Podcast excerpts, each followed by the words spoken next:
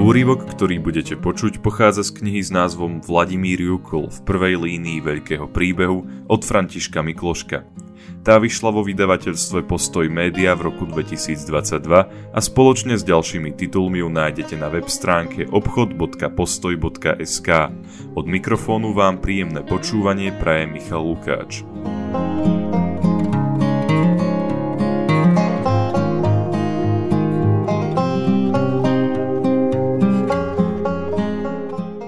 Predslov Martina Hanusa Keď v novembri 2009 poľský veľvyslanec na Slovensku Andrzej Kravčík v mene svojho prezidenta odovzdal Vladimírovi Úklovi kríž poľskej kavalérie za zásluhy, v našich kresťanských kruhoch zavládlo nadšenie, ale aj isté zahanbenie. Tak trochu som sa hambil aj ja sám. Poľsko udelilo najvyššie štátne vyznamenanie mužovi pozemnej cirkvi, o ktorom som mal len kuse informácie – a ako novinári sme ten fascinujúci príbeh prehliadali dve desaťročia. Vladimír Jukl za sebou nenechal žiadne spisy. O jeho mimoriadnom diele vedeli tisíce ľudí, ktorým pred rokom 1989 menil životy, ale aj spoločenské povedomie o ňom aj o Silvestrovi Krčmérim bolo minimálne. V istom zmysle aj to svedčilo o ich veľkosti, lepšie povedané o svetosti. Celý život obaja mysleli oveľa viac na druhých, než na seba, na svoju milovanú cirkev, na mladých, ktorých viedli, na Rusko, ktoré chceli obracať. Preto boli ochotní v hrozných podmienkach komunistického žalára pretrpieť aj mučenie. Keď vyšli z väzenia ako 40-roční muži, na nič sa nestiažovali. Pustili sa do budovania podzemnej cirkvy celkom diskrétne, aby sa o nich nevedelo. Keby nebolo ich dvoch aj spolu s neskorším kardinálom Korcom, je možné, že náboženské hnutie, ktoré bolo najväčším aj najmasovejším zdrojom odporu proti komunistom, by vôbec nevzniklo. Tak, ako prakticky neexistovalo v Maďarsku. Keď prišlo jedno z vyvrcholení ich diela, sviečková manifestácia, ani s ňou sa ich meno nespájalo. A po roku 1989 keď mali stáť na pódiách a vo svetlách reflektorov ako víťazi, skromne sa stiahli do úzadia. Kňaz Jukl, ktorého iní nazvali generálom tajnej cirkvy, slúžil ako sekretár KBS, čo bola jeho najväčšia ponovembrová funkcia. Prišlo k bolestivému rozchodu s kardinálom Korcom, starnúci muži Jukl a Krčmery už žili mimo verejného záujmu aj ich skromnosť, nenápadnosť a diskrétnosť spôsobili, že sa na nich v rokoch slobody takmer zabudlo. Ale bola to aj naša chyba, že až Poliaci nám pripomenuli, kto žije medzi nami a aké dedičstvo nám zanechal. Poľské významenanie hovorilo o všetkom podstatnom, že Jukul vybudoval jedinečné hnutie, ktoré nebolo uzavreté do seba, ale komunikovalo so svetom. Len niekoľko mesiacov po tom, čo Jukul odišiel z väzenia, prijal ho poľský primás Stefan Višinsky. Nadviazanie tejto spolupráce prinieslo bohaté plody. Dohodli sa kanály, ktorými sa prepravovala literatúra z Poľska na Slovensko, v Poľsku boli vysvetení viacerí slovenskí kňazi.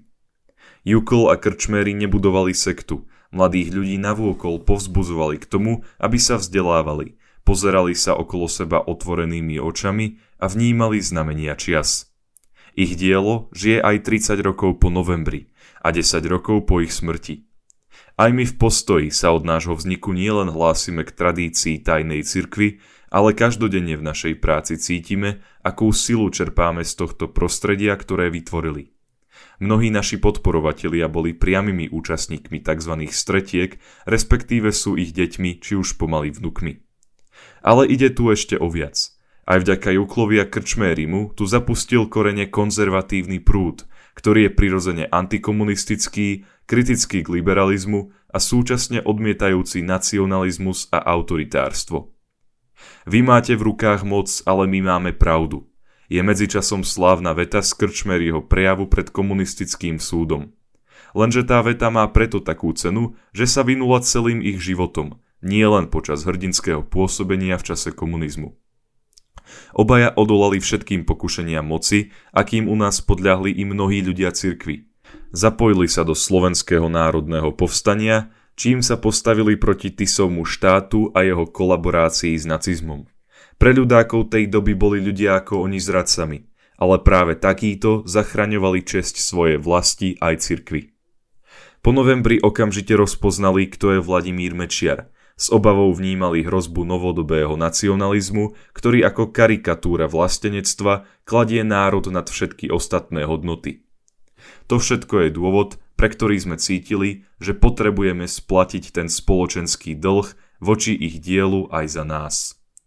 V Lani sme vydali preklad knihy Roda Drehera Neži vlži, ktorý pred americkým publikom odhalil ako inšpiráciu pre dnešok a budúcnosť príbeh slovenskej podzemnej cirkvi s Kolakovičom, Krčmérim, Juklom či Mikloškom. Keďže Krčméry zanechal svoje spomienky z väzenia, jeho silné slová pred súdom sú už súčasťou národného kánonu a Ľubomír Feldek mu venoval divadelné predstavenie, cítili sme, že náš dlh voči Vladimírovi Juklovi je väčší. Minulý rok sme sa rozprávali o potrebe autorskej knihy z nášho prostredia, ktorá by tento dlh splatila. A keďže v tomto roku uplynula presne jedna dekáda od smrti Vladimíra Jukla, najmä riaditeľ nášho vydavateľstva, Lukáš Melicher, nás presviečal, že to už netreba odkladať. O napísanie knihy sme tak trochu zúfalo požiadali a zda najpovolanejšieho – František Mikloško veľmi rád súhlasil a v zápäti sa pustil do zbierania materiálu, rozhovorov s pamätníkmi či spracovávania zachovaných zvukových nahrávok s Vladimírom Juklom. Niekoľko mesiacov pracoval intenzívne od rána do večera, vďaka čomu nám rukopis odovzdal skôr, než sme pôvodne predpokladali. Príbeh Vladimíra Jukla tak vyrozpráva autor, ktorý stál pred novembrom v tesnej blízkosti ako pozorovateľ aj spoludejateľ. Autor tejto knihy má ešte jednu cennú výsadu, pre ktorú ju mohol písať vo vnútornej slobode ako súčasť veľkého príbehu. Mikloško obstal nielen v časoch komunizmu, ale aj po ňom, keď sa naplno angažoval v ponovembrovej politike a v zložitých zápasoch ani raz neuhol a nezišiel z cesty, keď mnohí iní sklzli. Vydanie knihy o Vladimírovi Uklovi od Františka Mikloška je preto pre nás dvojnásobnou podstou. Martin Hanus, október 2022 Katolíci ako spoločenská sila Na jeseň 1987 zvolal Vlado Jukul už druhé stretnutie laických aktivistov z celého Slovenska do Vrútok, ktoré boli na polceste z každého kúta Slovenska. Tentokrát sme nemohli byť hostiami vrútockého farára Jána Ďuricu, tak sme rokovali v byte u Grajsigerovcov. Stretnutie viedol Vlado a ako vždy podávali sa informácie, rozdávala sa literatúra a hľadala sa stratégia do najbližších mesiacov. Vzhľadom na neriešenú situáciu okolo obsadenia biskupských stolcov v Československu sme sa dohodli, že zorganizujeme podpisovú akciu Zamenovanie biskupov. Vytvorili sme z prítomných štruktúry zberu s tým, že štart podpisovky oznámime. Začiatkom januára však prišla z Moravy správa, že moravskí katolíci, samostatne hospodáriaci rolník Augustín Navrátil a tlačiar Josef Adámek spustili 31-bodovú petíciu za náboženskú slobodu v Československu.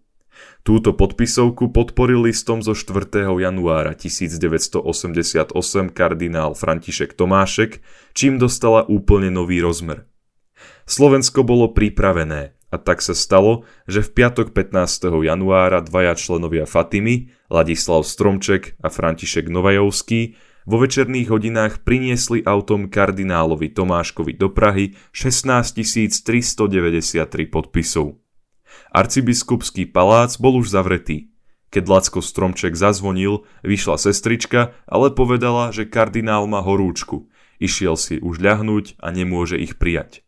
Lacko povedal, povedzte mu, prosím, že sme prišli zo Slovenska od pána biskupa Korca a nesieme mu 16 tisíc podpisov.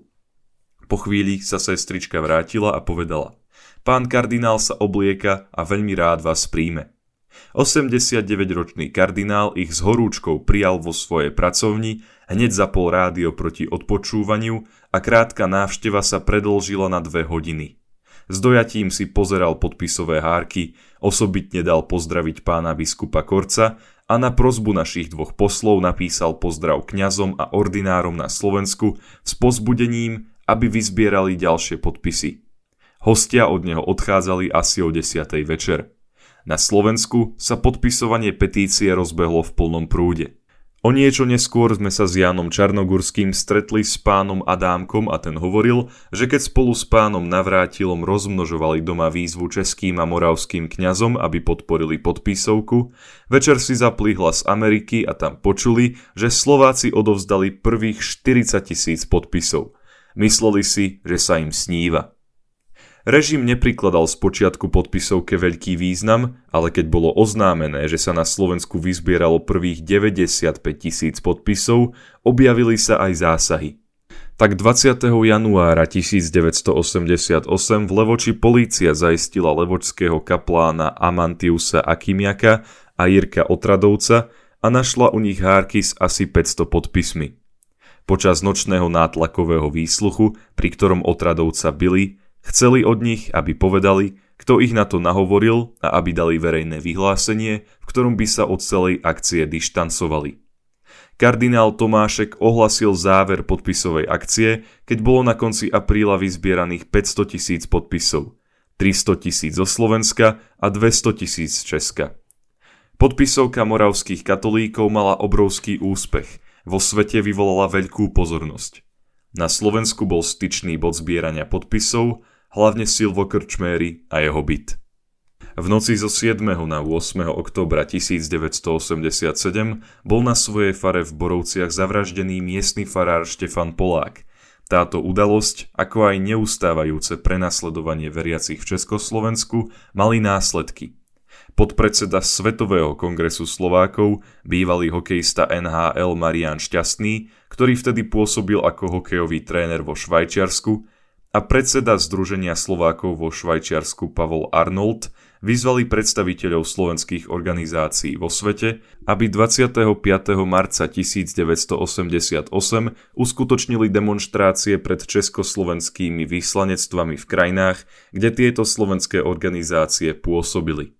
Na transparente, ktorý mali mať, bola znázornená sovietská čižma, ktorá šliape po Slovensku. Marián Šťastný oslovil listom, ktorý v počívke svojho klobúka preniesla jeho svokra na Slovensko, Jána Čarnogurského, aby sa Slováci v ten deň pridali v Bratislave na Hviezdoslavovom námestí k zamýšľanej slovenskej akcii. Šťastného svokra zase konšpiračne poslala tento list v bomboniere Pavlovi Čarnogurskému, ktorý ho odovzdal synovi Jánovi. Bolo jasné, že bez tajnej cirkvy, menovite Fatimy a biskupa Korca, nebude možné do takejto akcie ísť. Členovia Fatimy a niektorí ich spolupracovníci sa stretali každú nedeľu večer, aby sa spolu pomodlili a vymenili si informácie, čo nového v cirkvi i politike doma a vo svete. Začiatkom marca 1988 som prišiel na takéto stretnutie do bytu Ruda Fibiho, ktorý bol v tom čase predstavený Fatimy a informoval som ich o tomto návrhu Mariána Šťastného – po chvíľke ticha zazneli pamätné slová Fibiho. Sviečku a chuť mám. Fatima sa teda pridala. Bol som poverený, aby som s tým návrhom zašiel k biskupovi Korcovi.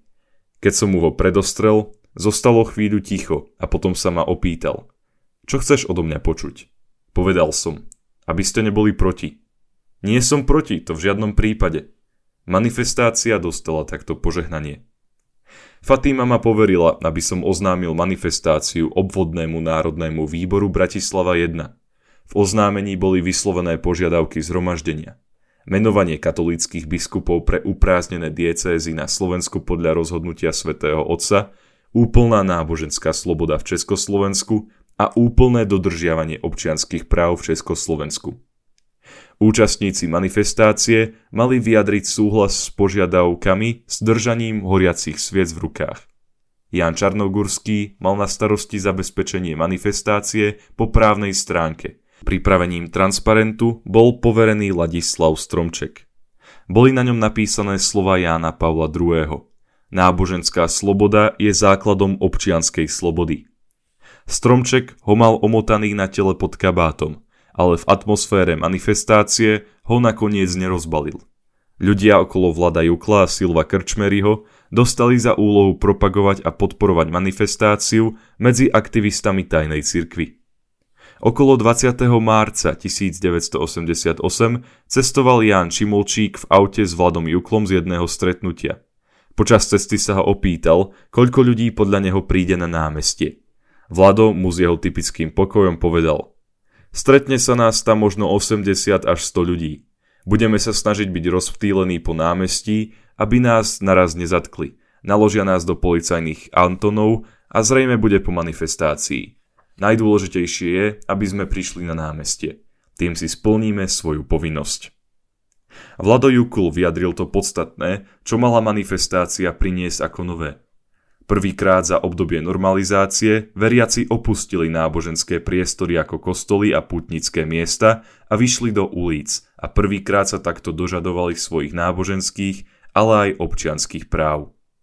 Informácia o konaní manifestácie sa šírila cez rádio Hlas Ameriky, Slobodná Európa, Vatikánsky rozhlas, letáčikmi a ústnym podaním. Prišlo na ňu do 10 tisíc ľudí z celého Slovenska. Boli na nej ľudia všetkých vierovýznaní i ľudia mimo cirkvy. Čas pre túto manifestáciu na Slovensku dozrel. Bolo to pravé slovo vyslovené v pravú chvíľu. Dôležitú úlohu na jej priebehu zohrala trnavská skupina okolo manželov Juliusa a Renáty Brokových a Františka Vikardovského. Na začiatku spievali československú a pápežskú hymnu a potom sa modlili rúženec, čo vytvorilo súdržnosť celého zhromaždenia. S Fatimi sa na námestie dostal Ladislav Stromček, ktorý po manifestácii hneď zatelefonoval správu Antonovi Hlinkovi do hlasu Ameriky. Voči modliacim sa manifestujúcim polícia brutálne zasiahla, mnohých zadržala, ale morálnymi výťazmi po stanovenej polhodine zhromaždenia boli práve títo ľudia.